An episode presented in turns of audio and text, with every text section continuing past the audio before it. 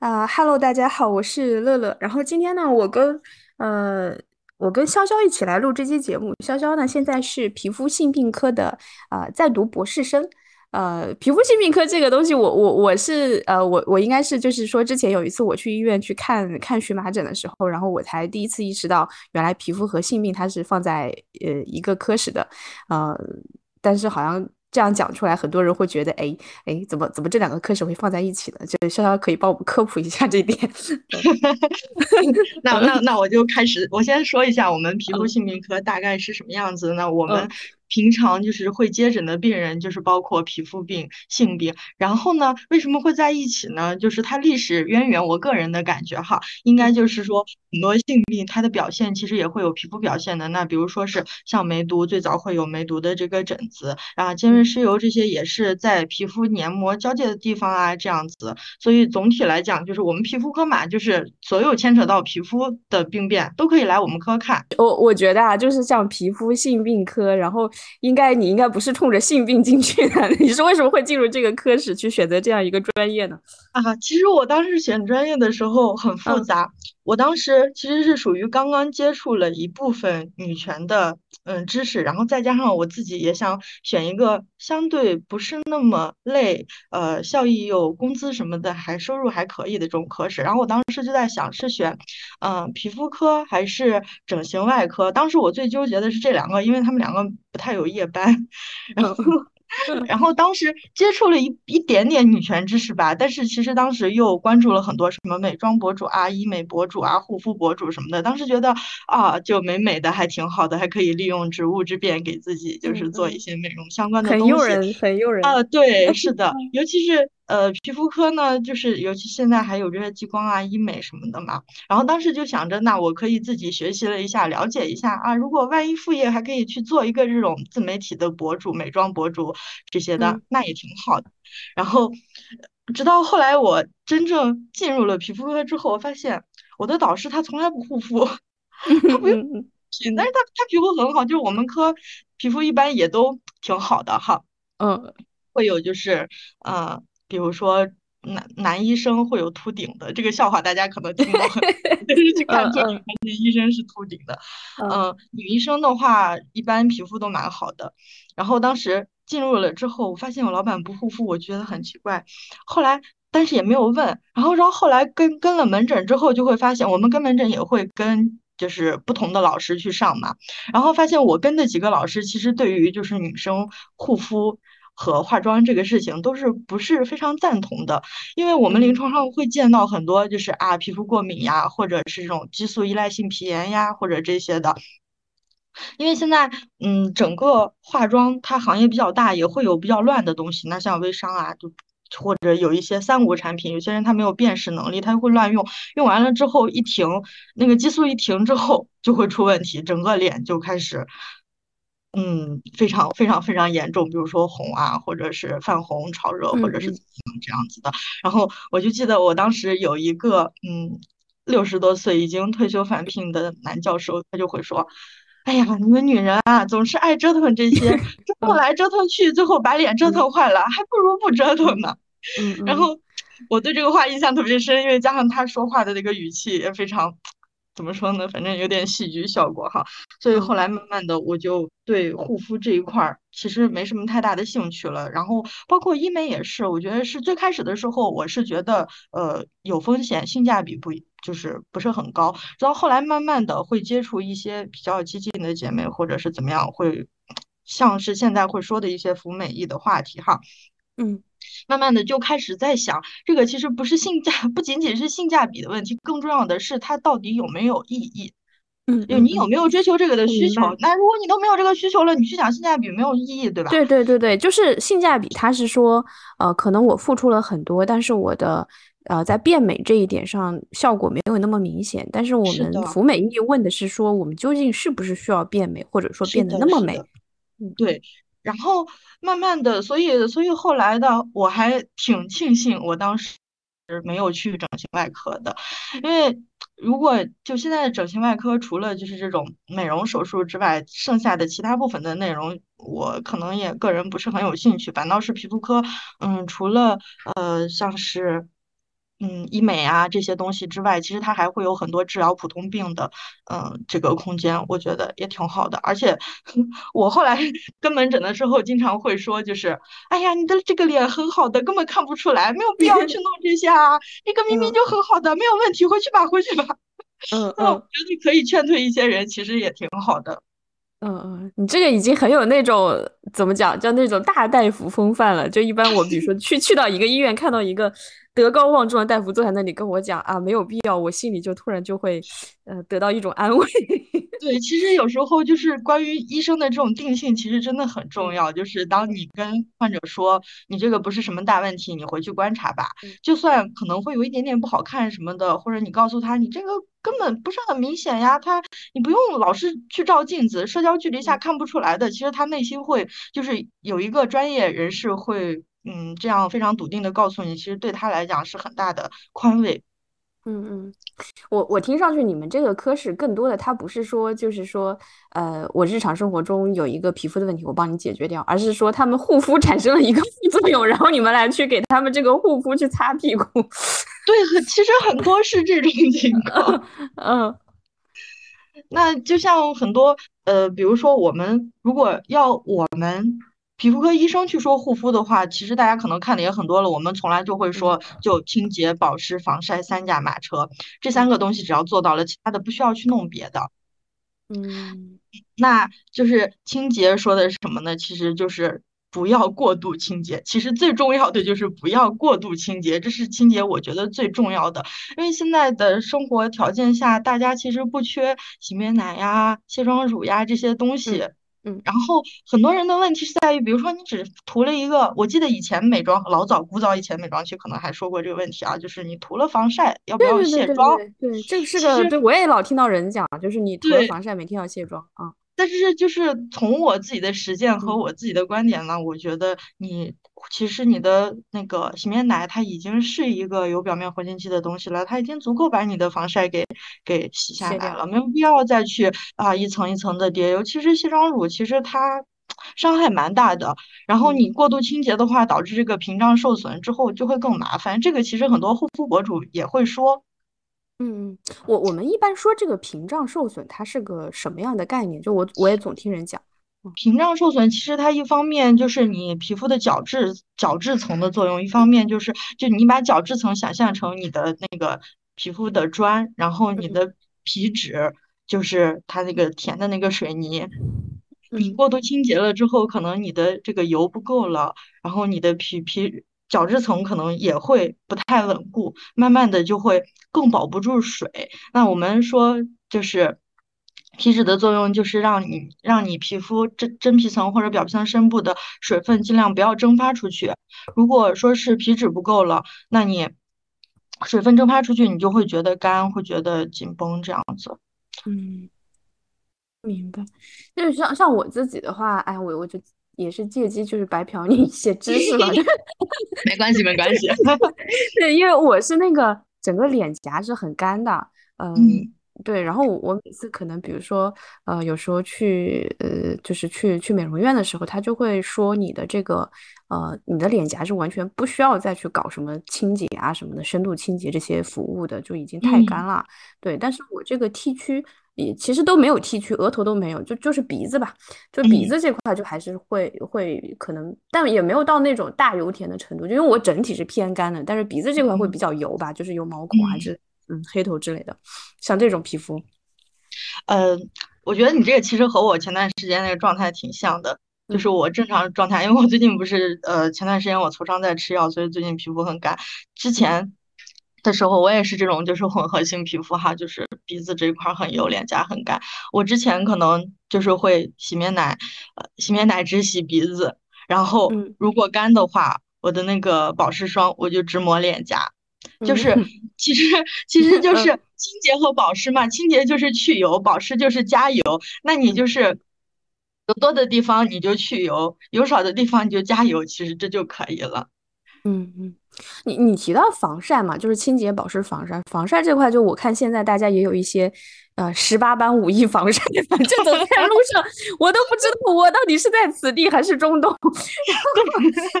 就是嗯。这个这个防晒衣和防晒面罩，其实是我一直非常想吐槽的地方，因为因为我们说的防晒的前提，一般就是说在紫外线强度。特别大的时候，你要么物理防晒，要么化学防晒，主要是为了防止光老化和晒伤，对吧？嗯嗯。但是，嗯，我们学医的经常会讲一句话，叫“抛开剂量谈毒性”，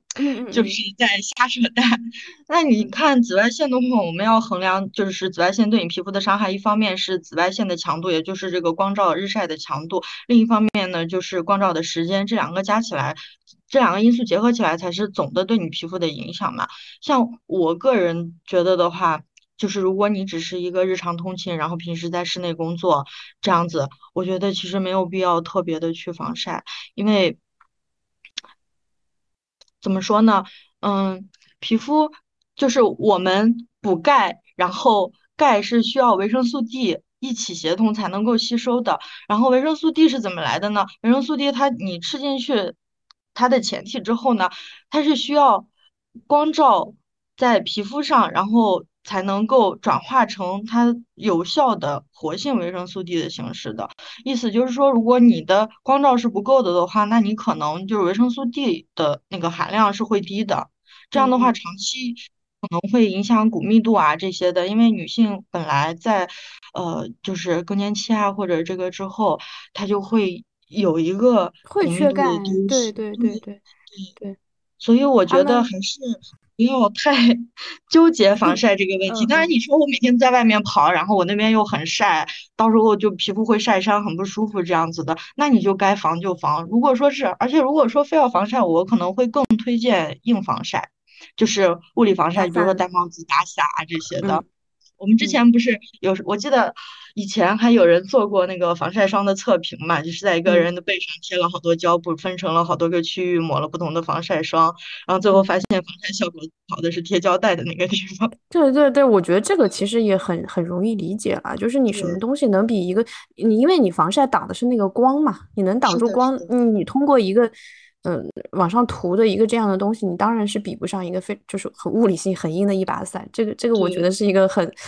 怎么说呢？用我们常识可以判断的结果吧。是的，是的，嗯，因为我们主要是从健康，我们的防晒主要是从健康角度来讲的嘛。然后，你如果说是要变白，你你不想变黑，那就是我们后面要讨论的问题了，就是有没有必要的这个问题哈。对对对对，就是刚才提到的那块儿，就是说，其实其实女性本来她在随着年龄增长，她的钙流失就就是比男性要严重的，尤其是到了这个更年期以后，很多人她会非常容易骨折。然后像我妈，她也在，嗯，反正也是遵医嘱嘛，就是在定期的吃吃钙片。嗯，然后这种情况下，你还要去进行那样一个，呃，对，前几年说的很夸张，我记得前几年他的那个说法是，即便你是在阴天，然后是在室内的情况下，也要涂防晒霜，就是真的有有这种说法在。如果你真的防到那种程度的话，其实，呃，这是一个再典型不过的服美役了。就因为服美役的概念其实很模糊，很多人讲啊，这个是不是那个是不是？但是我觉得这个例子它就是一个毫无争议的服美役了。对，我觉得是的。其实我个人觉得服美役这东西就是怎么说呢？你去你去问这个是不是那个是不是，就说明你根本没有理解清楚他的意思。可能以我自己的观点就是，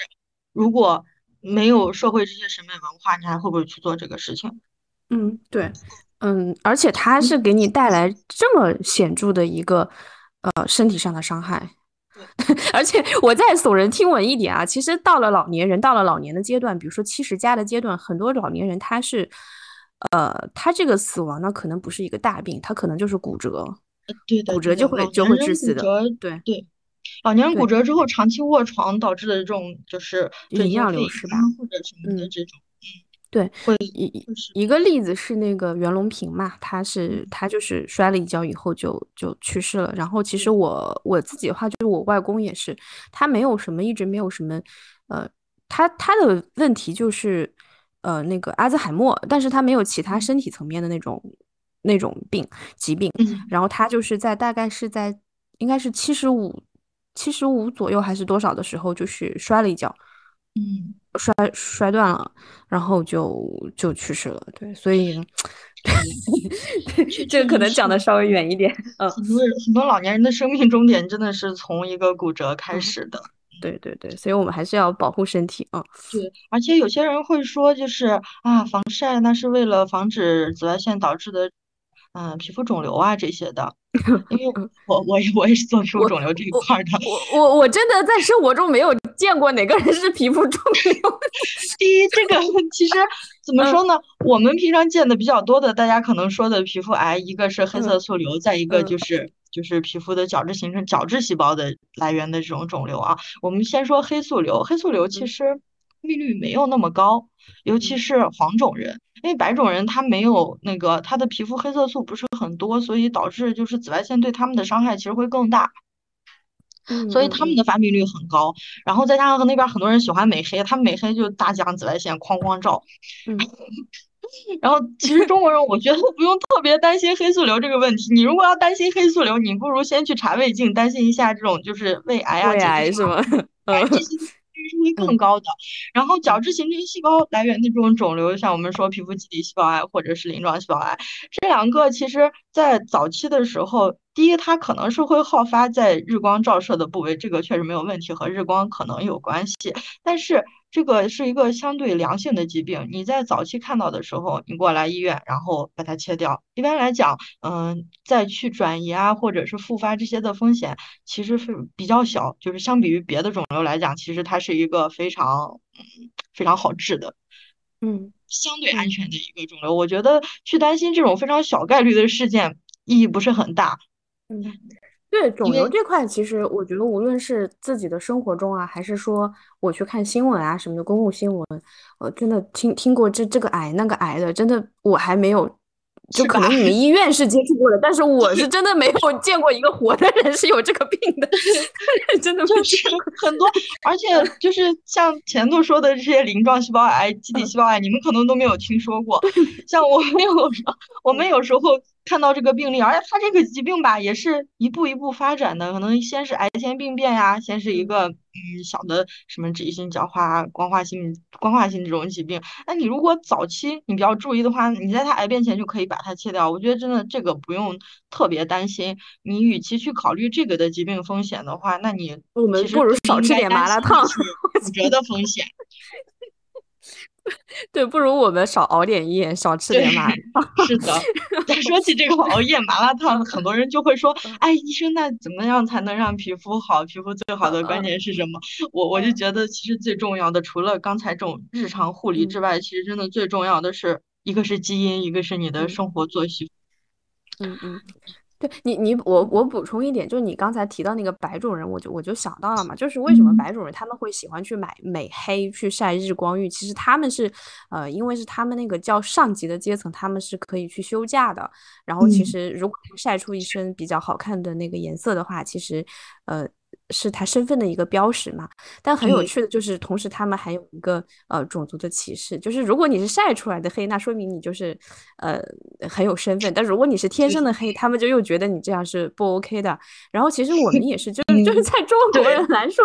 中国人，如果你每天黑漆漆的，然后大家会觉得你是干干苦力活的，就你不是那个上的人，就是就是，所以其实皮肤到底黑是美还是白是美呢？嗯。他很多时候确实他是观念塑造的，就你你每天说我是什么，嗯，就是我是为了自己开心啊，我是为了悦己啊，我不是为了讨好，我不是活在别人的目光里啊。但但其实，嗯，就是你已经把别人的目光内化掉了，别人不一定审视自己，但你每时每刻都在审视自己。对的，对的，嗯，我觉得可能还是追追求的更多的是一种就符合当地特色的一种上层生活方式。导致的一个表情，哎，不是表情，就是一个身体特征。对，就像中中国这种白，就说明你不用干活；外国黑，说明你呃有时间去假，有时间去沙滩沙滩浴这样子。其实真的是羡慕那个肤色吗？是羡慕人家不用干活哈。对的，对的，对。这 这个其实有个可能扯扯远一点，它是有一个很很长远的历史。我记得我看那个唐顿庄园的时候，就是他们在那个变革期嘛，他其实呃，他们最高贵的人就是地主吧，就是躺在那儿就是收租的那种人。然后像那个就是呃大小姐她老公，然后像他这种律师，就是他靠自己。的劳动和智慧去，呃，去赚钱的，其实就相当于有有一点，就像就是中等人、下等人这种感觉了，就不是那种光彩的职业了。对，所以最最好的那帮人就是，嗯，打双引号的好啊，最好的那帮人就是说去晒日光浴啊，去骑马呀，去打猎呀，就是游手好闲，就这样子，然后晒黑把自己弄黑。所以，所以说我有时候会觉得，就是这种追求美丽或者说是时尚，其实是一种。就是从众，我觉得对，而且我觉得它的来源是想要彰显你的权力地位的一种方式。对对对对对，就为什么说我觉得就是，嗯，就是基本所有的女权主义者他都会去讨论服美役的这个概念。就按理说服美役其实它可能不太是一个，包括消费主义哈，包括就是说你去，呃。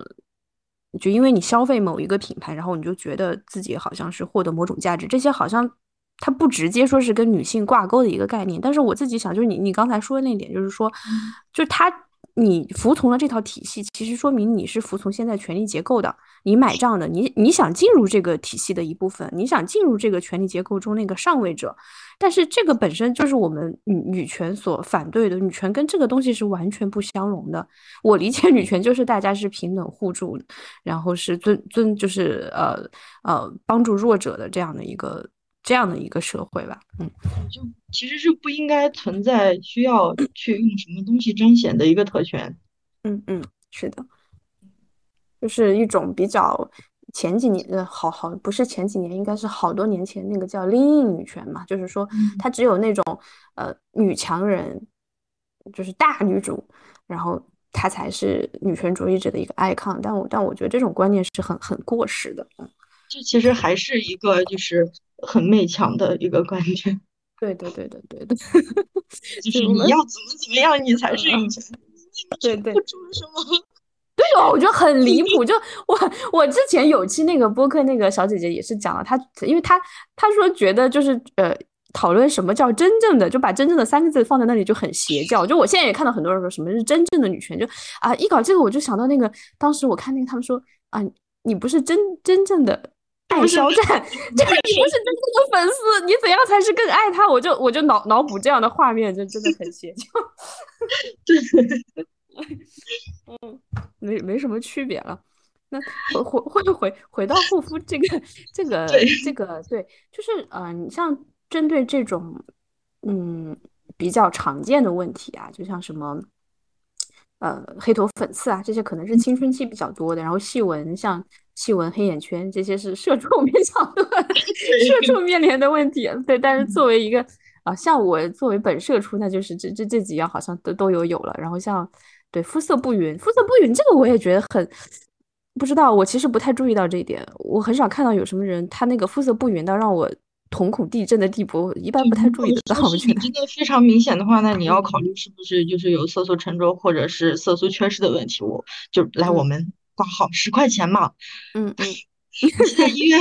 专家号应该也就是十五块钱，普通号八块钱，你就当一个咨询，反正医生对我们来讲就是看你一眼我就知道你这个需不需要是什么问题。嗯，对我们说不用处理，那你回去你就放心了就可以了，然后没有必要一直照镜子。很多人来会说：“啊医生，你看我的这个黑头，我这个粉，然后就把他的脸怼到我面前。没有人平常会这样盯着你看的，就是你真的少照镜子会少很多事情。还有什么就是细纹，细纹这个东西，其实那你，嗯，就是我我现在二十多岁哈，我也已经有法令纹了。那爱爱笑的人，爱说话的人，他就是会有啊。而且随着年龄的。你的皮肤弹性会下降，我觉得这是很正常的事情。咱如果不是说是靠脸吃饭或者怎么样，当然先不说靠脸吃饭这个对不对啊？嗯，就是我觉得没有必要去去特别纠结这些问题。像黑眼圈，很多人的黑眼圈它也是，嗯，要么是你作息不好呀，血液血液循环不好，或者那有些人他就是先天条件很好，他长得很漂亮，嗯，眉骨很高。其实其实你像那个，呃，我想我说一个演员啊，就是梅婷，她她那个黑眼圈很有特色，而且也很漂亮，非常有个人风格。眼窝很深的那种。对对对。然后然后说到那个法令纹，其实那个谁就是。张曼玉，她她那个法令纹也是，就是很很标志性的一个是，但是他每次在那个电影里面，就是笑起来的时候，那那个那个纹一一出现，哦，真的好好好美，好有风情。就 像有些时候。某些人有时候你自己觉得他是你的缺陷，其实他是你的个人特征。像有些我们客户有一些人想要来去痣或者是怎么样嘛，那你说同样都是痣，长在眼睛下面的叫泪痣，长在嘴角的就叫媒婆痣，这也 太有点，我觉得有一点太双标了，对吧？他们那里还有一些玄学的，就是因为我我我我有一些痣，然后我之前家里有一些亲戚就说让我点一点，他说这个会阻挡你的好运气。就说脸上唯物主义不不讲这个，对，就是说脸上的痣基本上是不管长在哪里，好像都都不太好。就他们有这种说法，然后他就他自己去点了不少。然后我觉得，不过说起来，我其实是嗯，就是科普一下，就是尽量不要去点痣，尤其是以前会用药水点不干净，可能会刺激你的黑素细胞，到时候可能会引起一些后续的问题，比如说是癌变啊，是这些。我们一般来讲，就是首先。就是我不推荐随便点痣，你好好的一个痣，你没有必要去把它处理掉。嗯，如果除非说是长在这种经常摩擦的地方，什么脚底板啊，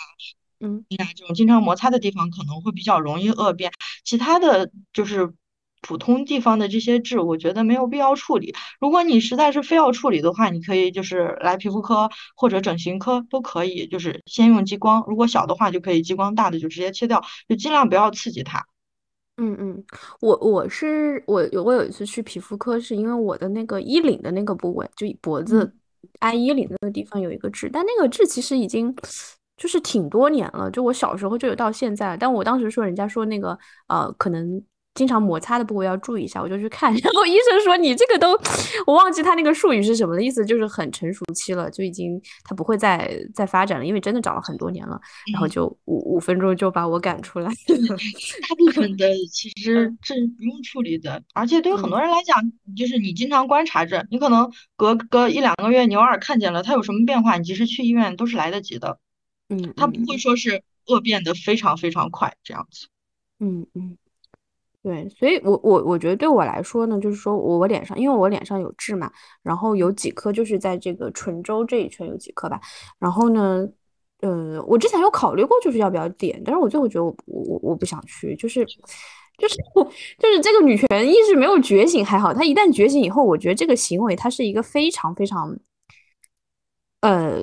非常非常服美役的行为，就是太典型了，所以我觉得他他也没有严重影响我的生活，就是比如说脸上一个巨大的一个那种面积很大的那种程度也没有，那我觉得就我我就不要去做做这种事情。虽然它也其实不贵了，现在点痣也不是很很昂贵，不是很贵，嗯嗯嗯，主要是我觉得还是要就是接受自己的身体。就是，嗯，不是说和自己的身体和解，其实本来你们就应该是好朋友，就没有矛盾，所以我不想说和解这个。对对对对，我觉得是，我觉得是一帮人，就是一些博主一直在挑唆我们的关系，在挑拨离间。就像之前我记得谁来着，少女大狮子还是谁会说，对对对，是大乖的大阿乖这样子，应该好好，你要爱他。对，真的，我觉得真的是这样。就是如果有需要医疗处理的问题，你去处理。嗯，没有医疗需求的，我觉得问题不是很大。可能，可能如果你真的有些地方非常非常在意的话，我觉得可能改变你的想法是更更简单的事情。嗯嗯嗯，身体的这种变化其实是不可逆的。你想，你做手术留一个疤，那就是去不掉的。你看这里，嗯。我我这里是一个腱鞘囊肿，然后你看这个囊，就很多人会有这个问题，尤其是经常动键盘啊这些的。然后我之前这块粘连的很厉害，我去做了手术，现在还这么大，是因为它复发了。这个病很容易复发，很正常，没没关系。就主要是这个疤，你能看到吗？这个我看到看到了，嗯，它我我在刚刚做完手术之之后不久，它刚刚愈合的时候，这个是紫色的，然后就是会比现在肿起来很多，嗯。其实我不是很在意这个事情，但是我每次去见我导师，他都会说：“哎呀，你这个手是怎么了？你要不去做激光吧？你这样看着好害怕呀，这个好难看呀。”然后，然后就是去上门诊的时候，病人也会说：“哎，医生，你这是怎么了？”后来我觉得别人老是问太烦了，然后我就把，我就我就去。打了很多次激光，然后他其实现在已经好很多了，而且其实很多疤疤痕，我感觉它是会随着所以这是除疤是吗？对，嗯，其实它不能完全除掉，就是你激光激光去打这种斑痕，你只能让它的红色颜色浅一点，就是让它血管增生少一点，然后让它尽量平一点，不要一直长这样子。嗯，大部分人是会比之前轻一点，但是绝对不可能说是做到和正常的皮肤一模一样，那个是不可能的。嗯，就是通过激光以外，其他方法也不行，是吗？其他的也可以，那比如说可以皮损内注射一些激素啊，这种的也可以去做手术。你就是比如说你直接把有疤的这块割掉，重新缝一下。但是我们不太推荐这种方式，因为你既然你第一次缝就会有疤，那就说明你就比较容易长。你就是疤痕体质，嗯，你再缝一次还是会有那个复发的风险，然后你又就是术后恢复啊什么的，其实也很痛苦，我觉得。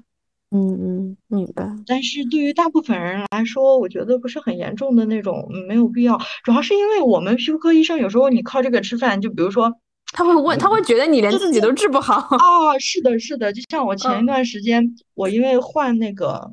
就是因为换药了，然后就会导致整个脸就痤疮大爆发。我现在有点没办法形容，当时整个脸其实基本都是大的。你看像这些地方。都是之前抠了留的疤，对医生也管不住自己的手，不应该抠。我也是忍不住 抠，对，特上瘾，越抠越上瘾。对，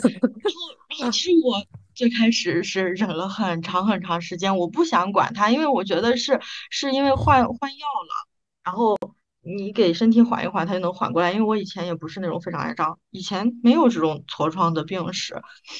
但是我的老板就会每一次见到我，他都会问：“你的脸怎么了？怎么这么严重？你赶紧去弄点药吃吃吧。我们就是弄这个的，可方便了呀。你怎么 一直不治？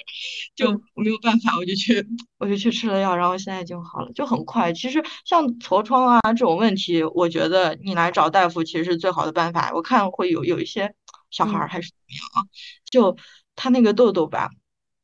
他就会去找很多护肤品，然后就是寄希望是是是是，我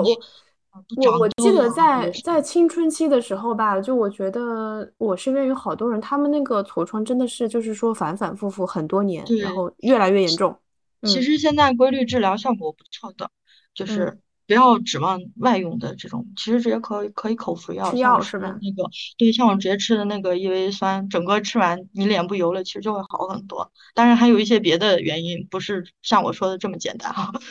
就只是说，只是说你有问题，你来找医生，你可能你有些人他会觉得呀，那我半天一天就过去了，很浪费时间，怎么样？但是你自己去找，其实反而是更浪费时间的方式。嗯嗯，对他们可能会就是。哈哈哈哈他们他们可能会就是求求助于那个呃护肤博主嘛，就现在有很多博主，对对，他啊，而且有现在很多博主好了不起啊，我觉得很多博主他是穿着那个白大褂出来的，讲他是也是皮肤科医生，就哎这种东西，就像嗯 怎么说呢，我们的白大褂也可以在淘宝上买嘛，你没有职业医师证晒出来，随便人家怎么说。对吧？嗯，觉得就是不要在网上进这些，真真的三甲医院的大医生真的很忙，其实能有空来搞科普的真的不是很多。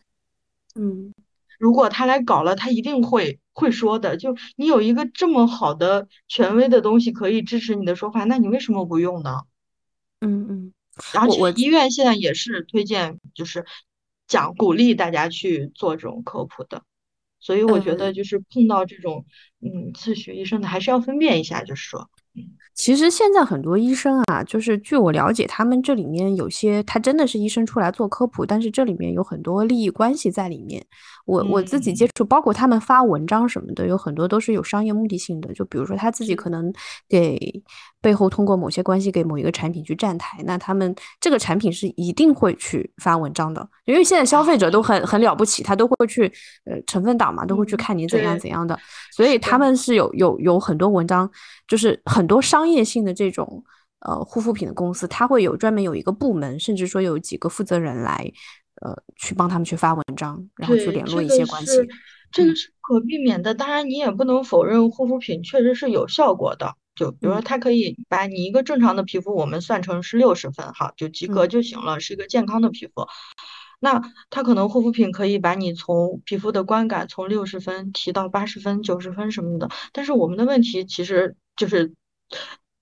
他们护肤品当然也会有临床实验啊，也是正规备案的这种装字号的东西啊这些的。但是问题就是在于你有没有必要去把你的皮肤搞到九十分、一百分的状态，它对你到底有多大的好处？嗯，像像像像现在那种，就是因为现在我我刚才有提说是成分党很多嘛，就像现在那种打着成分的那种护肤品，你怎么看呢？就其实好像最早是有一个牌子，我记得我最早接触到这这个概念是那个，呃，是国外的一个牌子，就是那个 Ordinary，对 Ordinary，然后现在停产了，对，国内停产，然后但是现在国内有一大堆这种类似的这种国产牌子，就像这种你怎么看呢？嗯，它当然是有用的，我觉得。其实就是，嗯，怎么说呢？我们今天讲的东西可能更多是，哎，你有没有去，去有必有没有必要去搞这个事情？那护肤博主或者说医生科普这些，他会告诉你，嗯，这个东西确实有用，对它确实有用。然后呢，我会推荐你性价比最高的那个方法。这个产品它是性价比很高的，对，确实相比于同整个同类产品来讲，它确实是性价比最高的。但是产品性价比高，不代表你的这个。人生决策的性价比就高，明白明白明白，所以我是这个想法。对对对对，就是它表面是一个护肤知识的问题，其实回到了就是，然后它下面一层可能是你的消费观的问题，再往下面一层就是你的一个，就你对权力认知、你对性别、你的人生价值层面的东西。对，就如果你当你底层底底层的东西都错了的话，你上面全全都是错的，就也你也不能。就是说他错，可能 就是就是不一样的，不一样。对，就是你这是不是你的选择？那就像有一个人他会对你说，那嗯，就像我会想到之前有的人说带小孩的事情，你你不要跟小孩说你想不想吃饭，你还跟他说，哎，你今天是想吃西瓜还是想吃桃子？他就会不自主的一定选一个。这个例子很好。那就像当一个护肤博主去说。这个产品的性价比非常高，效果也很好。嗯，他说的话是没有错的的，但是这个话的底层逻辑是对，相比于其他产品，你为什么你为什么非要在这些产品里做选择呢？他默认你必须一定要做一个选择，但是事实上你不一定非要做这个选择。嗯嗯嗯，然后对嫁到那个场景里了。对，是的。对，嗯，我的逻辑是这个样子。当然，你不能说人家说的不对，人家说的很多东西确实是对的，人家也没有去没有虚假宣传或者是怎么样，这种是，哎，可能是人生选择的问题，或者是怎么样吧。嗯，对对，其实现在因为现在因为微医美啊、微整形啊，其实越来越多了，嗯，然后也非常普遍，嗯。就我看过一些数据，其实现在国内的这方面就是医美啊，医美这块的渗透率跟美国、日韩比是还是比较低的水平。那这块肯定是会越来越高。然后，嗯，就是你你对这块是怎么看的？医美，我我我感觉现在反正就是你先看护肤博主，然后护肤博主看着看着，他就会开始给你推荐医美。嗯，是的。然后带货然后医美。做着做着又开始推荐整形，我觉得这是一个就是从浅到深的一个，就不管是投入还是洗脑，都是一个越来越深的一个过程。像医美这一块，其实我感觉我们科就是公立医院皮肤科也会有这种激光美容啊这这方面的，但是其实我们最开始，我觉得他最开始讲的美容是针对这种损容性皮肤病。我举个例子，就比如说是有些小孩儿他一生下来脸上有好大一块斑，不管是红的还是黑的。好大的一块儿这样子，然后又或者说是你有一个整个特别大的这种斑痕，就是到脸上了又很大，这种确实你觉得会很影响你的你的这个观给人的观感哈。嗯，就我会或者或者说有些人想洗纹身这种的，嗯。嗯，我觉得这些是属于最早的这种医美的需求，直到后来慢慢的，因为你这部分人毕竟是少数嘛，嗯。医美的话，你如果嗯把它上升到一个美容需求的话，其实你的客户量会陡然增加到所有正常人的所有人，嗯，对，嗯，但是有没有必要呢？我觉得这个和护肤的逻辑其实是一样的。嗯，我我之前听过一个故事，就是因为我认识一个人吧，他是做某反正某热门这种医美产品的，就是还一说出来大家都都知道的。然后他是做这个呃经销商的吧，然后他他就有他们那个医美产品，就是去做的时候，肯定对这个客户身体是有要求的，就是你比如说你有一些什么什么疾病就不给你做嘛，然后。当时有一个人要求做，那个人他空腹血糖已经达到十八了，妈呀，他早点去内分泌看病吧。然后我说，我觉得你你这个人，你现在最最高的诉求不应该是，呃，皮肤上的这些问题吧？而且而且糖尿病是会引起那个皮肤溃烂的，那个其实都不急了。他如果是个年轻人，就年纪不是很大的话，你空腹血糖十八，到时候酮症酸中毒，直接去急诊了。对对对，嗯，那个很危险的。对，我就当时听到这个例子，我就震惊了。我就然后对，就是你看，在这种整个建构下，嗯，你的美丽的需求可能会排在健康的前面。对他把那个马斯洛需求那个那个那个理论都给推翻，不适用的，好像有一点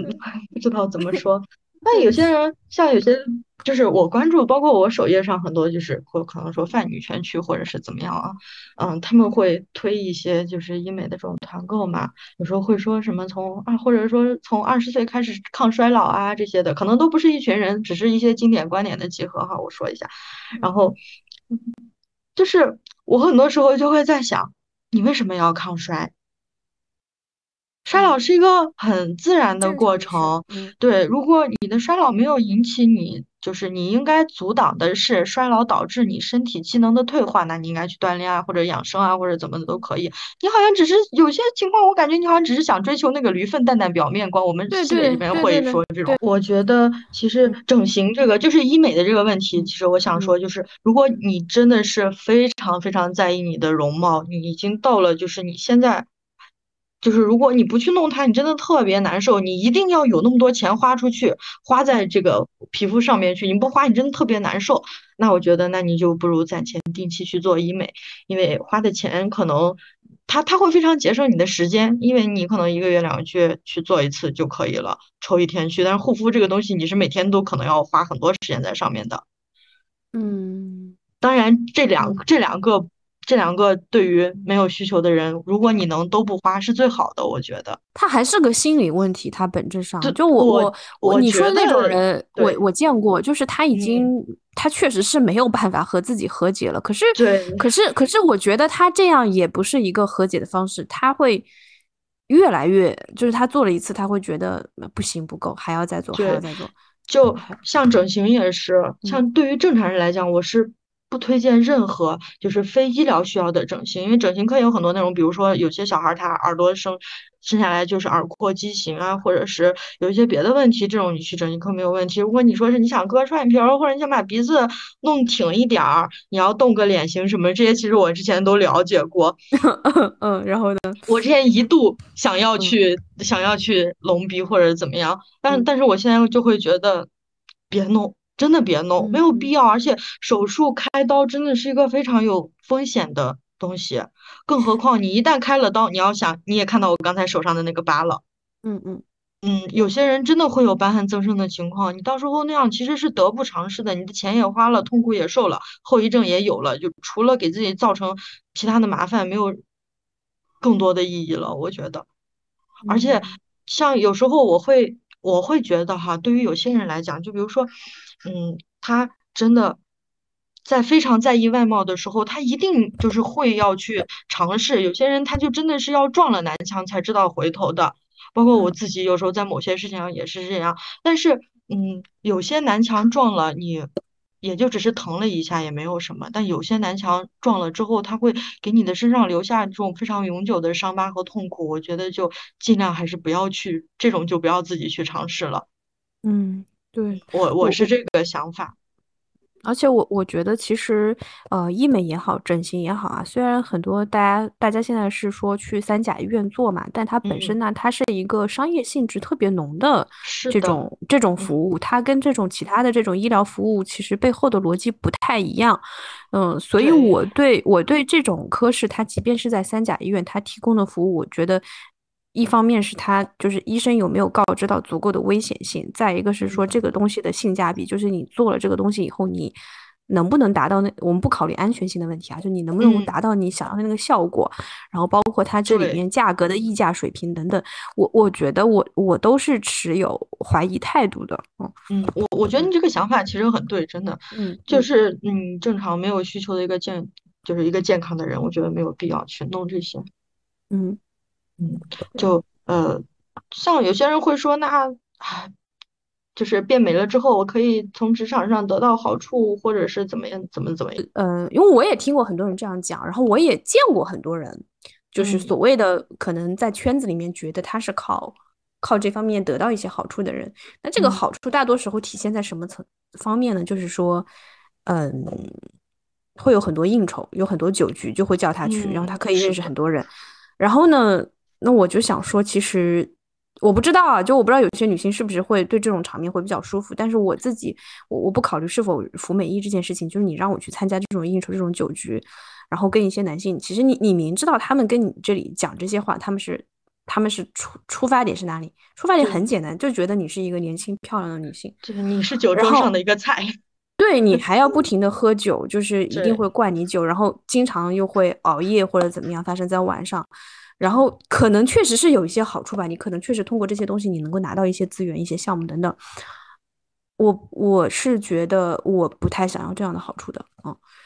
但我个人的想法是，我们得先看一下这个好处到底值不值。就是同样的精力和同样的金钱，如果你把它投入在你就是男的会投入在工作上的一些东西，比如说我去磨练我自己的工工作能力、工作水平这样子。会，嗯。就是我觉得可能是会有更多的好处的，因为那做生意的人，男的其实也很精的，就是啊，嘴上说，嗯，你和我睡觉，我就把这个项目给你，其实人家也要考量性价比的嘛，就是人家会把项目给你，但是我不是做销售的，只是我自己的一些一些想法，嗯，就是人家会把你的项目给你，那就说明其实本来你这个性价比或者各方面的需求其实是已经够了，有时候有没有你，也就是。都该签的都签了，只不过是这个好处捞给谁了罢了。有时候可能灌在你这个销售名字上，有时候可能灌给别人了。这样怎么讲呢？就是说，就是在这种场合啊，我觉得很典型的例那个例子，就是之前那个阿里高管性侵女下属那个事情，就是她女性在这里面承担一个什么角色呢？就是她是一个。它就跟敬酒一样，酒桌文化一样，它是个服从性测试。对，就是我我原来的理解啊，就我原来理解就是说，我们谈生意拿项目，当然是说我能力行不行，我的价格行不行，我的服务有没有比别人优惠。但是我后来发现，其实，在这种酒桌文化盛行的一些行业领域里面，嗯，他可能会真的会很看重，就是你有没有跪我，有没有服从于我，有没有给到我这个足够的脸和态度，有没有喝够我要你喝的酒。这个东西他会看重，真的会有这样的人，就是，就是，尤其是在某些，嗯，就是当大家提供的东西其实差不多的时候，没有什么太多的差别的时候，他会选择那个更展示出你的服从性的人。然后，呃，其实就是有可能阿里那个事情，他是直接到了一个性侵的程度嘛，然后有很多他就是酒桌上的一个性骚扰，真的是司空见惯，就是非常普遍的，就是说。嗯，一些软性的一些东西啊，就可能肢体到是另外一个程度，但是这种软性语言骚扰是非常普遍的。然后，如果你是一个美，就是大众意义上的美女，你觉得你要靠这个去获得一些便利，那你就一定要去承担这个东西。这这就是一条路，就是你你就要坐在一个大哥的旁边，然后然后听他去讲那些话。哦，对，就是这样，就是这就是这样。这这个我不太了解，我没有太参加过 酒局。但是我会好奇哈，你用这是我的疑问，就是嗯，如果说你是一个就是不服美意的一个这样一个女性啊，然后你穿着也很简单什么的，那是不是说那你喝够了就可以？嗯。然后如果你是一个就是非常。典型审美下的美女的话，你可能是不是就会？你如果是一个不服美意的女性的这种，你如果是一个就是你非常明确的不服美，你就比如说你从来不化妆，对，你其实你不太会不太会被铐到这种酒局去啊，你就不用参加，你就干活就行。对，那我觉得这样也挺好。是，我我是觉得挺好的，所以所以就是说，呃，因为因为现在确实很多行业它是男性把持的嘛。对。他就是就是那些人，他你就是要喂他那些东西吃，就就是就是那帮人，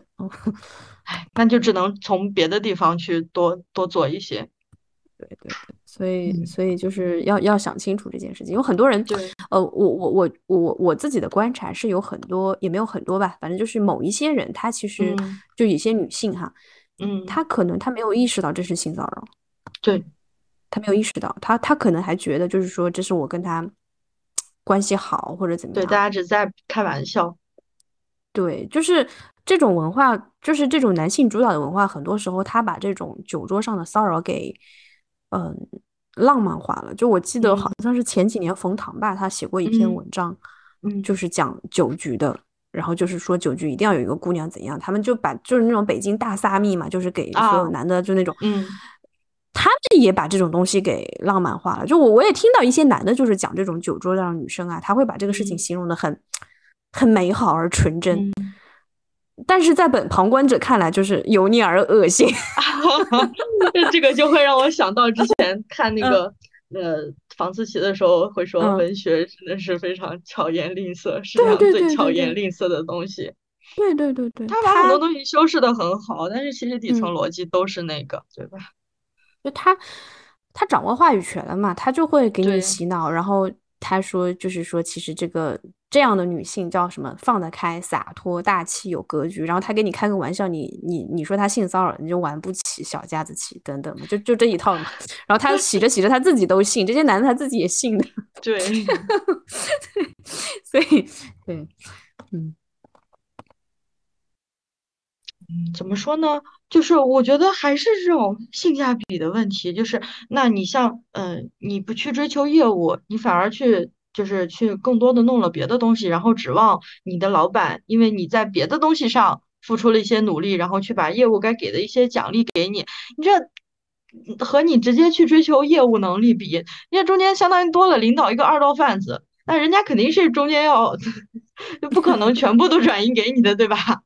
嗯，就大家都是打工人，这种剩余价值能剥削上面当然是要剥削的。我觉得，其实总体来讲，我觉得性价比很低，而且美丽就是尤其是现在典型男权典型审美下的这个美丽，我觉得它的嗯维持成本是非常非常高的。因为随着年纪的增大，你的这个皮肤不管是皮肤状态还是精神状态还是身材管理这些的，你要维持同等水平，势必要花出花费更大的精力和花费。嗯，它是那个就是指数级上升的这个，对，它是很反自然的呀，这个就不是 自然规律。你这个可以吃多久啊？你二十多岁到三十岁吃十年，你不可能一辈子都吃这个。然后到时候你年大了，你就会发现，那你除了当时当时这些怎么去吃美貌红利之外，其他的这种可以永远的保留在你手里的那种能力。反而好像没有剩多少了，然后再加上你一边拿着工资，你一边还要再从自己的工资里头抠出来钱去去做美容，去维持你的这个外貌。我觉得怎么说呢？感觉是一个非常精妙的逻辑。就是我觉得还有一种吧，对，就是就是他就是就我觉得其实可能跟行业特点有有些关系啊，就是有些行业啊，就是像。呃，因为我自己比较熟悉的话，像这种法律啊，像金融这种偏服务行业的，哎，怎么讲呢？可能有点得罪人啊。说实话，他那个进入他的学历门槛会很高，但是他我觉得他智商门槛没有很高。然后，对他跟这种理工科比，肯定是就是没有那么高的嘛。但是他，呃，他因为可能没有一个特别硬的东西去说我们的服务跟别人是有质的不同的，而且说实在的，大部分的这个。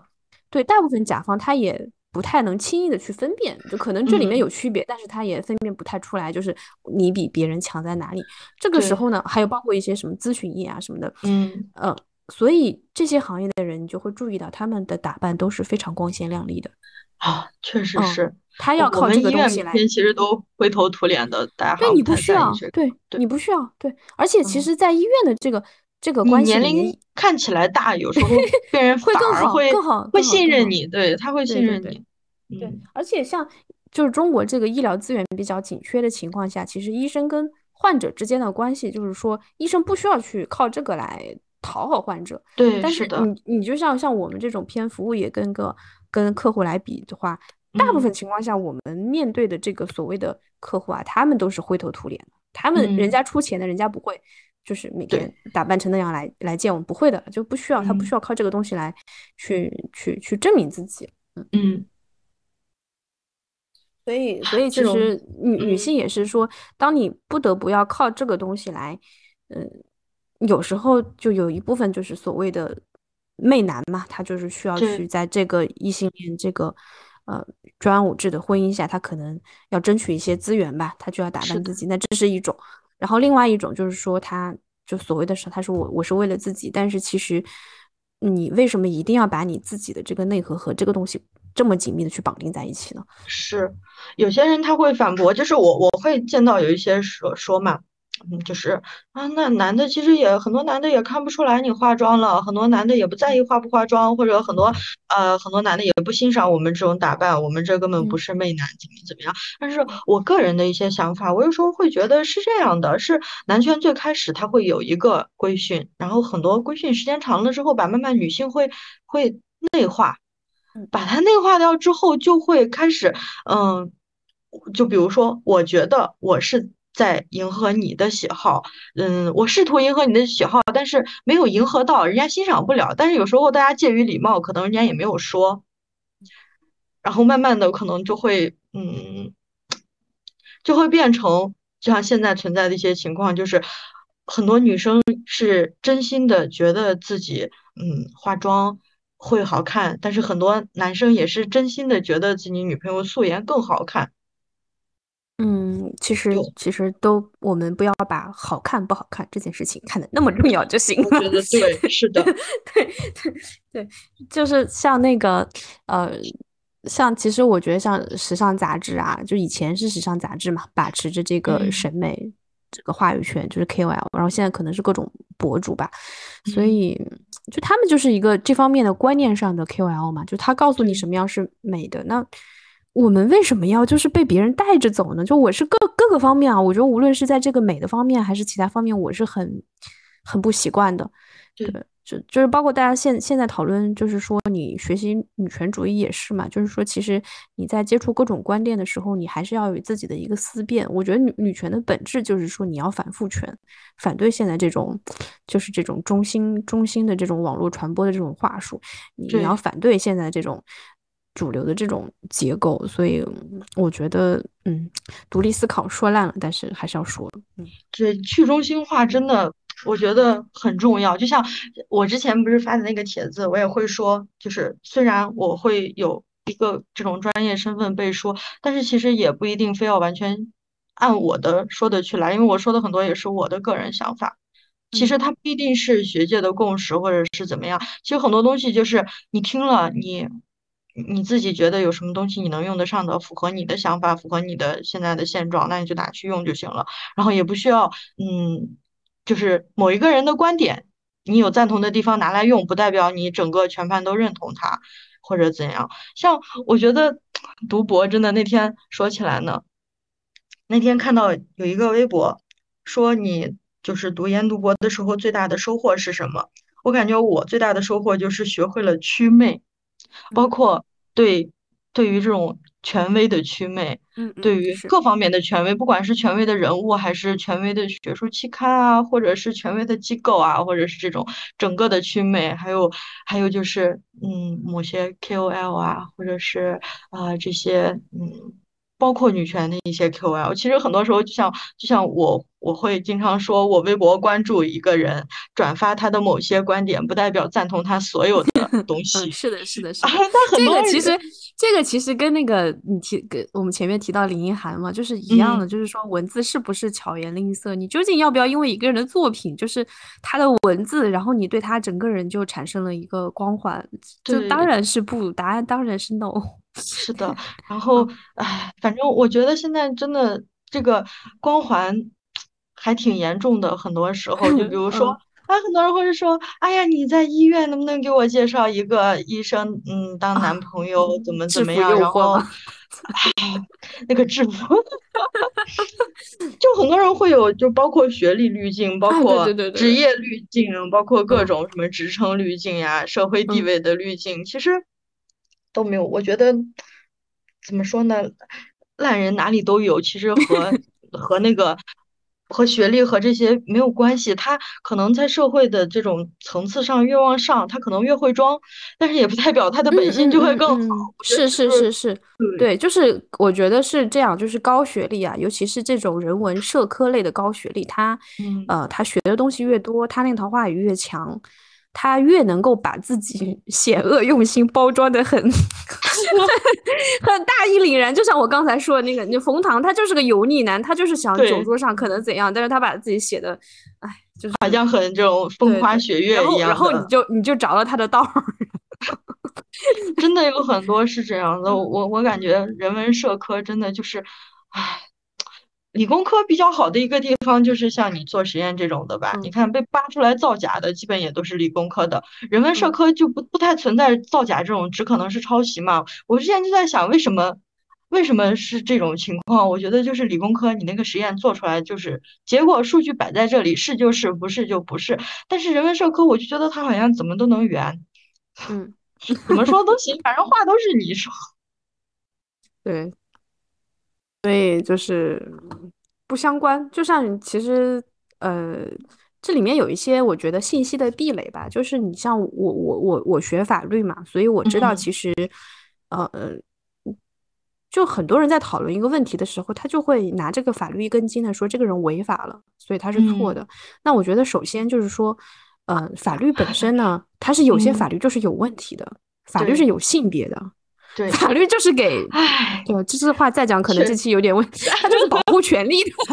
对，就是你讲嘛，法律是统治阶级维护统治的工具，国家又是什么？对对吧？这是我们马克思主义对吧？告诉我们的东西，我们初中就学过这些。对，那你要深刻，你要只拿这个东西，然后这是第一，第二呢就是说，法律它呢是有解读空间的，就一个法条，它就是一句话，但是这个东西怎么运用？对，这里面这个不是唯一的答案。我听你们那个离婚律师不是婚姻法的那那一期，我觉得那期是吧？真的，嗯，对对对对，所以所以说这个是我觉得是信息的门槛，就像所以我理解你们也是嘛，就是人的身体它这么多奥秘，这么多就是待探索的领域，然后你就觉得一个大 V 告诉你是这样，你就觉得你涂了一个东西就一定会有效果，那这不是 扯吗？太不严谨了。也也就好像是像在走捷径一样，因为他不愿意去承认这个东西是个很难达到的目标，他可能就是会听，哎，你看有人说可以这样，我也付出努力了呀。但其实那个努力是很简单的事情，甚至于对于有些人来讲，每天晚上睡前抹一抹、揉一揉，其实是一个放松的过程啊。嗯，就有些人会这样说，就他会就是看起来努力了，但是其实也没有付出太多东西。但是那个心理成就、心理安慰是已经达成了，反正我努力过，对吧？嗯，是的，对，所以，所以就是说，嗯，就我们可以通过一些呃科普类的博主啊，就是说去帮我们去节省一点时间，但是呢，就是永远不要把这个决定权。就你对信息的整个筛查这个权利啊、能力啊，都都让渡出去。对，哦，说起福美役这个，我最近我们是共同在的那个小组，他好多人不是会问啊，那我剃毛是福美役吗？什么是福美役吗？什么是福美役吗？我又想起来，就是像像剃毛这个事情，嗯，首先剃毛当然是不建议的，我觉得没有必要。还有小胡子这种，哇，我从来是没有想象过这个原来还可以被关注到的。嗯，我们主要说的就是。我们主要说就是，嗯，三角区的这个阴毛毛发，嗯嗯，其实有些人他会说，嗯，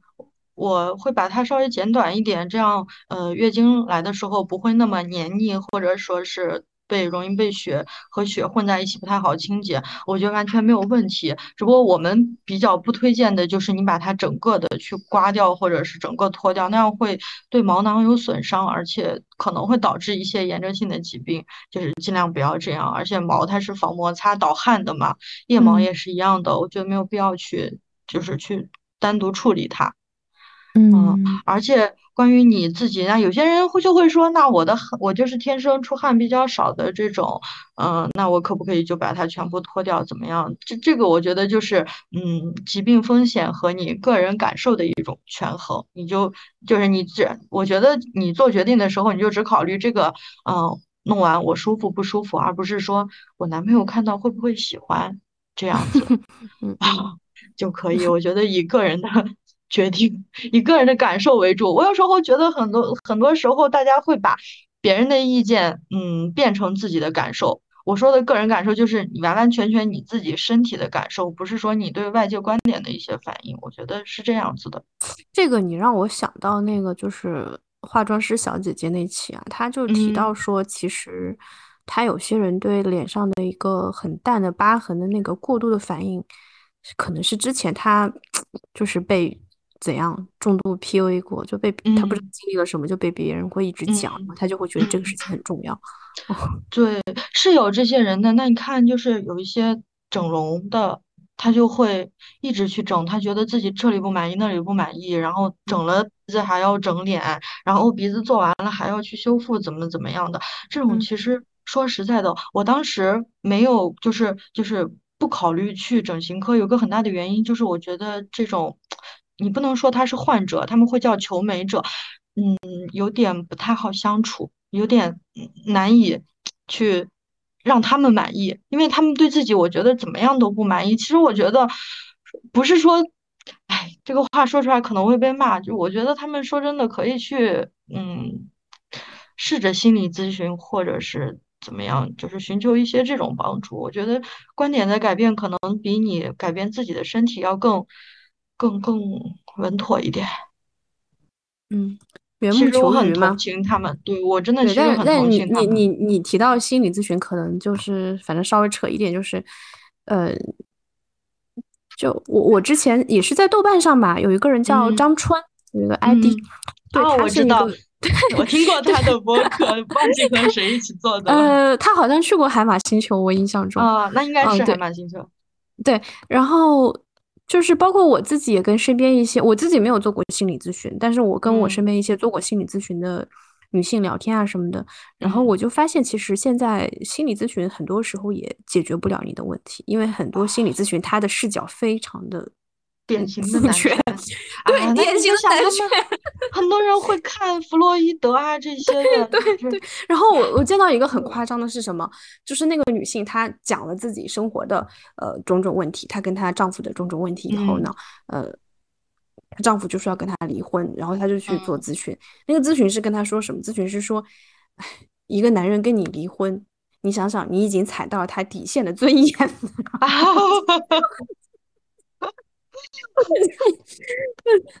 然后我就想，哦，这种你只是断了一条腿，子林失去的可是爱情啊！对对对对，所以所以就我们现在靠谱的心理咨询也很难，真的很难找到。只不过我觉得可以，就是。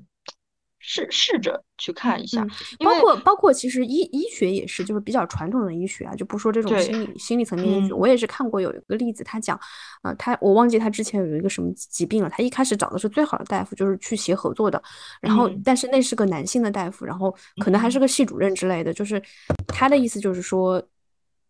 反正他给了一个一个什么什么样的一个方案吧，但是就是说你要你要生孩子来解决这个问题，要保留生育对，保留生育能力，所有的妇科项都是会以这个。对，但是这个女性她自己是早就决定了不婚不育的，所以她就觉得，那你赶紧给我，我这是生命危险，然后你现在为了生育让我自己这个母体有危险，是不是？但是毕竟人家又是个大大夫啊，但是她后来就换了一个相对没有那么名声那么大的一个另外医院的一个女医生，然后那个女医生就说，你幸亏现在就来把这个东西割掉了，不然真的是会很容易就癌变了，对，就很危险，真的。嗯，现在关于就是医疗方面这一块的性别歧视，其实我之前也看到书也会讲，就是像这个应得的权利里面，嗯，对于女性疼痛的这种污名化，然后包括还有一些数据上的歧视这些。我记得有一个嗯，微博那个发三条佳佳，他有时候会讲这些相关的东西，确实真的是会存在的。因为你想，就就我们现在而言，每一个行行业的。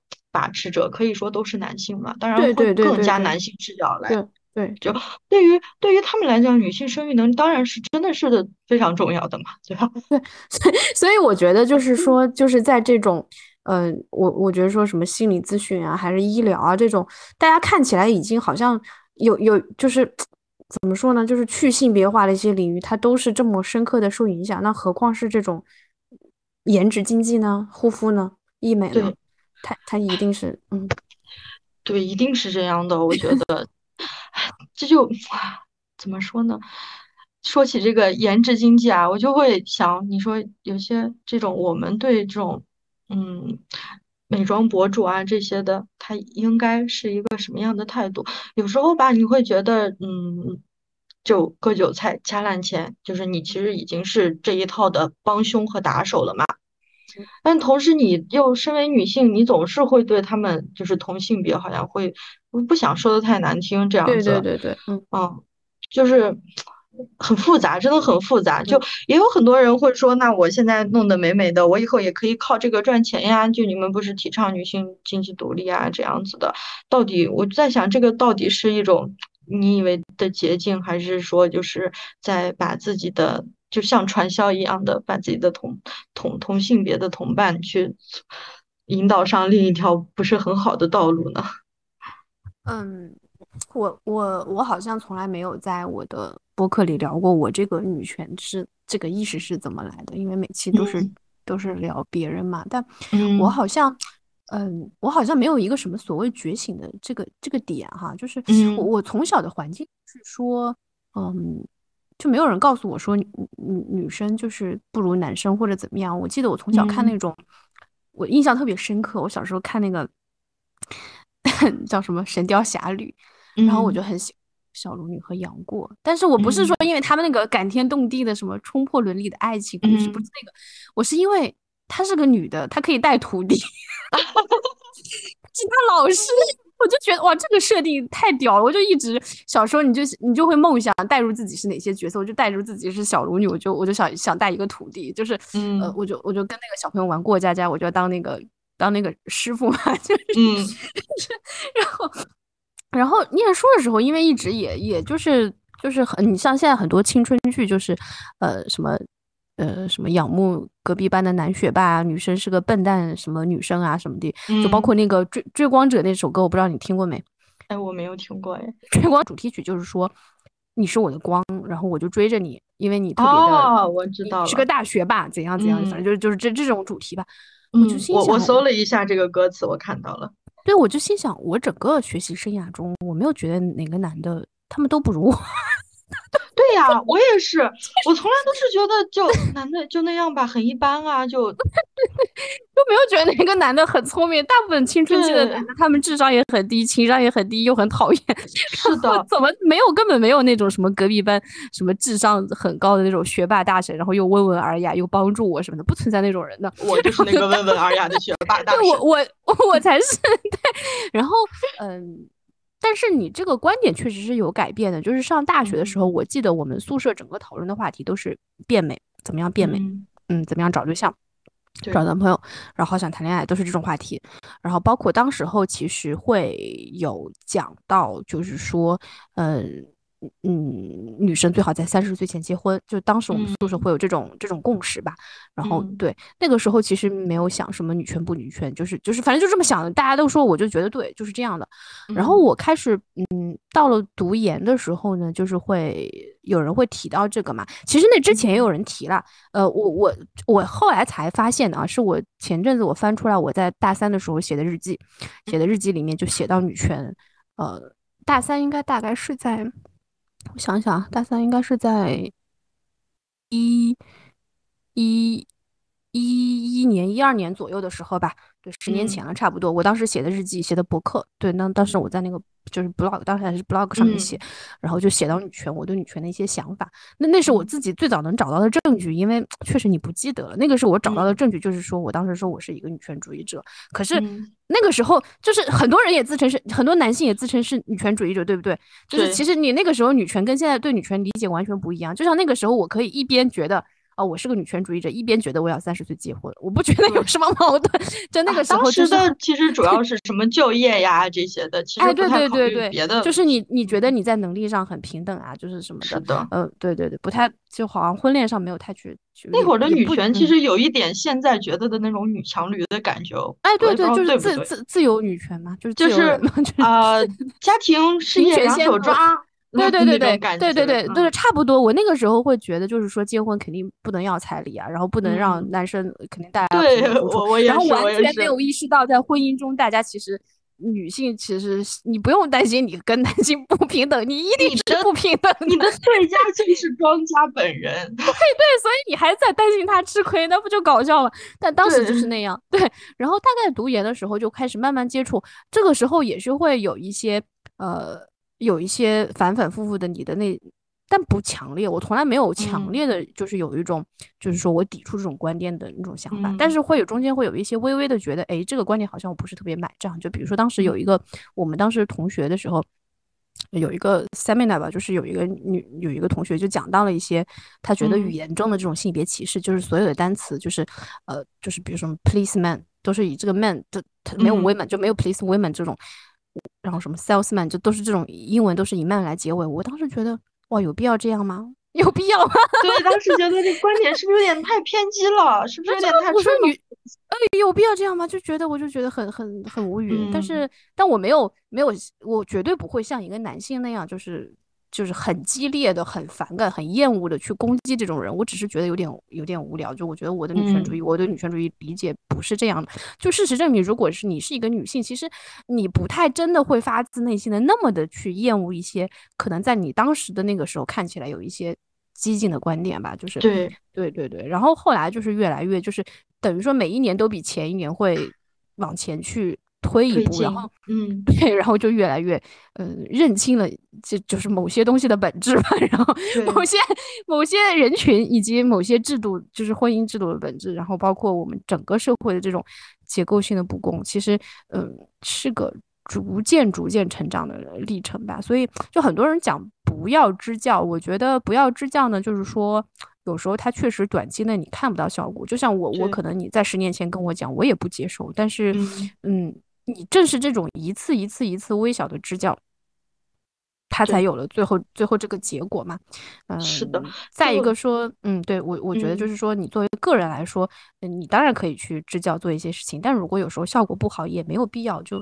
就是放轻松，你就还是回到自己生活就行了。嗯，是的，是的，我我也是这看法。我我觉得，因为我也其实是就是在用微博之后，慢慢的。才改变了自己的很多观点。之前其实很多时候我只是觉得不对劲，但是我不知道怎么去反驳。我只是会告诉我自己这不对劲，就我以后就不和他多说这些了。就包括啊，举个很点的例子，就是我在高中的时候也是会说，就是。独立女性不要彩礼，就对哇！我高中的时候就会说这个了，就会会说不要不要彩礼这种。然后同班有一个男生喜欢我，然后他有时候会说出一个很迷惑的事，他会说啊，女生学得好不如嫁得好。然后关键当时的问题是我一直是我们学校的第一，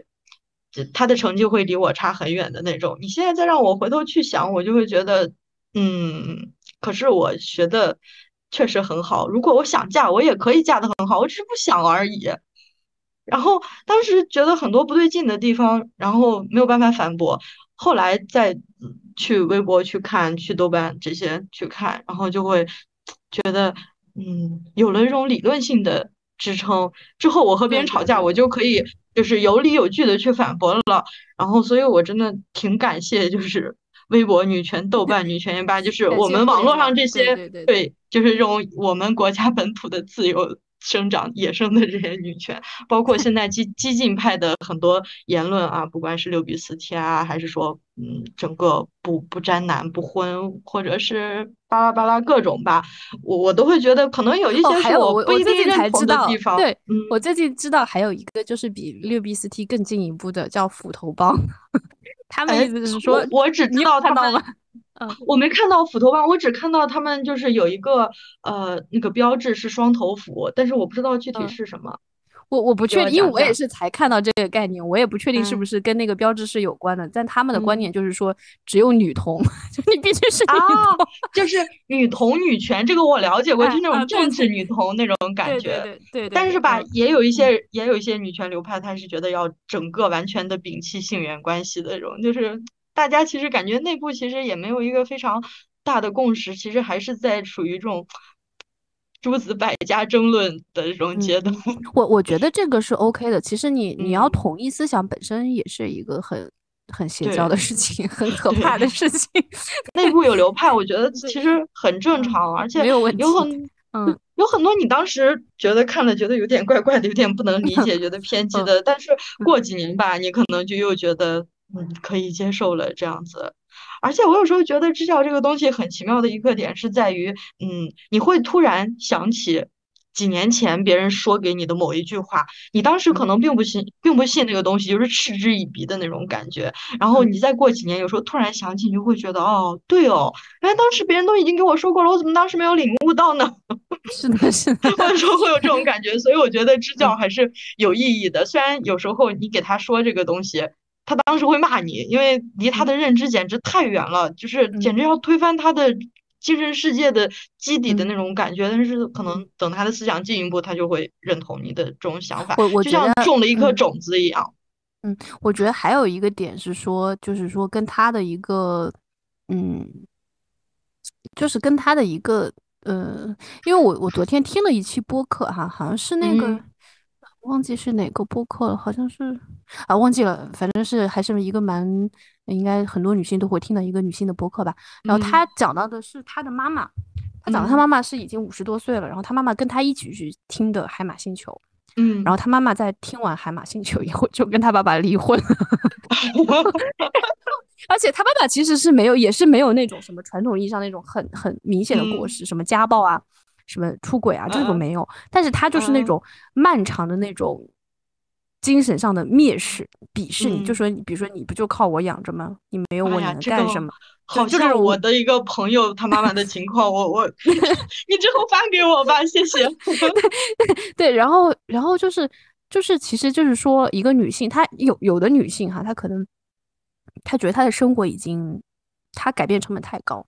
这个时候你去跟他讲的话，他会更难的去去接受，他会这个抵抗更强，因为你要让他抛弃到现在所有的很多东西，他也会很害怕。就那那期播客，我听到那个那个女生，因为她是女儿来讲，她说她其实在听，她一方面她每次都说支持你，妈妈你你我支持你离婚，但其实每次她也很害怕，因为他们家家他们家他爸爸是唯一的经济的来源，他其实都觉得天要塌了。就是你一方面你是会很。你会觉得怎么办？我我受不了，我受不了，你会很害怕，所以你就会很抗拒。所以你真的，我我对那期印象深刻的原因就是说，呃，二十来岁的人接受这个相对容易的，但是一个五十岁就是已经有子女、结过婚的人，你让他去重新去买账，很不容易，很难。他要他要对他要就是面对的东西要很困难，嗯。好棒呀！好希望有一天能听这个妈妈讲一讲她的 心路历程。对 对对对对对对，所以对我我回头把那期发给你。好的，谢谢，太好了。对，哎，就说到这个，我觉得其实这个妈妈真的是一个可以一一蹴而就这个词好像是贬义词，不知道用的对不对。反正就是嗯。他是一步就跳到了，感觉非常做了很大的跨越哈。但我感觉大部分的人的情况还是，就是说女权真的就是像一个光谱或者一个数轴一样，你从很多人的这种进展，可能先是从啊呃从这个。男权认同男权的一些制度，到就是呃平权仙子啊、自由人啊，然后慢慢的在越来越激进的这种状态。所以有时候你跨度很大，就如果说大家大家的嗯思想可能跨了很多，中间隔了很多个阶段的话，有时候支教就会比较难接受。但是总是一步一步来的，总总是要。一点一点的往前走，而且有时候，我觉得对于个体来讲，也不用说是特别焦虑，就是嗯，每天在纠结啊，我为什么不够激进？我为什么做的不够激进？其实我之前就会有有一段很焦虑的时间，因为我觉得自己非常的知行不合一。就我认识到很多事情不应该是这样，我应该更加就是激在就是更加激进一点。可能我是认可的，我觉得他是对的，但是这个行为我可能不管是限于自己的情各种情况，我可能做不到，我就会非常拧巴，非常痛苦。然后，但是现在再想想，我会蛮会放过自己的，就可能也是因为我看到很多人的选择，我会就很多人说他是呃，就用一些比如什么婚旅啊去形容他或者怎么样，就嗯，我能理解自己的很多选择，就我我也看到很多人说觉得自己知行不合一，自己一方面觉得什么样，觉得做不到，但我觉得我我这方面会特别特别自然的。呃，顺畅的 放过自己，对，可能可能我觉得知行人就是知行不合一的，就是你真的真的大家不，嗯，这个也不能讲是圣人吧，就是说大家不是那种，就是人他就是有弱点的，就是人是动物嘛，人是有动物性的，人就是见到垃圾食品想吃的。那我就是要吃薯片，我知道吃薯片不对，但我还是要吃。那我有时候尝尝尝垃圾 有什么问题呢？它能给我带来 短暂的奶头乐。你想一点奶头乐都没有的人，他他该多可怕？他也很可怕。确实。你这样说，我觉得也是哦，就像，而且你的思想会思想的先进性高于你行为的先进性，是很正常的事情。那这说明你有你有进步的空间，你是有反省能力的吗？对对，如果一个人完全满意自己的行为，那其实大概率不是说因为他做得好，大概率是因为他的思想太 傻逼。说起来这个傻逼，这个我最近在和朋友 就是试图践行一个新的方生活方式。对，就是可以用牛逼夸人，但是骂人一定要用什么傻屌啊、傻鸡啊，或者什么不要骂妈就去骂爹。你说的对，你说的对，我也要我要改正。主要是我觉得傻屌这个东西杀伤力有点弱，就容易让人想到杀掉，就是对，就是不够我后来就在想，就是什么可以骂傻鸡啊？哎呀，听起来又有点搞笑。我感觉这种就是，那问题就在这里，就是男性化的骂人词汇已经被他们娱乐化掉了，被消解掉了，就很烦。那那其实可以可以干脆就，我觉得可以，那索性不用也行嘛。那就说这种人难道不是很可能大概率是他的思想觉悟还是不够高吧？我们就换一个温和的说法好了。对，嗯，所以你看，你看我我刚才这个行为也是，我知道这样表达是有问题的，但我还是说会经常改不过来。我们最近也就是在互相提醒在改，有时候甚至会出现两个人都没有意识到的情况。嗯，对对对。总之，就是像像我觉得在护肤化妆这种情况下吧，就是，嗯，那你开始意识意识到，如果你觉得这样性价比不高，你想慢慢改，但是你的那个惯性又非常大的情况下吧，你可以先试图用一些就是比较温和的改变，比如说你可以先从医美退到普通护肤，或者是。或者是退到精简护肤，呃，然后从精简护肤慢慢的再去退，退到这种不需要关注这些东西，然后再慢慢退到把整个外貌焦虑退掉。外貌焦虑退掉了之后呢，或或者你从婚姻当中你做不到突然啪的一下离婚，那你可以尽量就是在婚姻里面把秩序感、边界感搭起来，或者给你的女儿争取更多的东西啊，这样子就是一步一步来吧。有时候一下子完全跳出自己的框架，可能也会比较难。就我觉得人他呢，人呢是人是被建构的嘛，所以其实我们在女权的其他很多方面，我们也是被要做很多妥协的。就像我们明明知道自己被资本家割韭菜剥削，是要九九六，还是要打工。那你你不能骂每个九九六的人都说他是在给资本家输血，他是公贼吧？我觉得这样也是不合适的。所以其实就我就是嗯，来吧。我觉得，而且就很多时候是你知道。你认识到自己现在做的东西可能会不是非常正确的，那就可以了。就是，然后先认识到不对，然后再去慢慢的改，我觉得完全 OK。像有些人会说骂醒啊这种的吧，怎么说呢？我觉得有些人可能是适合骂醒的，但是大多数人可能不太适合骂醒，还是会，嗯，你你比较温和的这种说，可能会更令人接受一点。你上来就用这种非常，嗯。语气很强烈的话，很多时候会把人的防御性第一时间调动起来，他就不太想去关注你具体说的内容是什么了，只是感觉到你在冒犯我，我要回击这样子。我觉得，嗯，说，你说，我觉得最后要不你讲一下你你你日常是现在在护肤上是怎么做的吧？我我的日常护肤呀，我的日常护肤就是没有护肤。其实，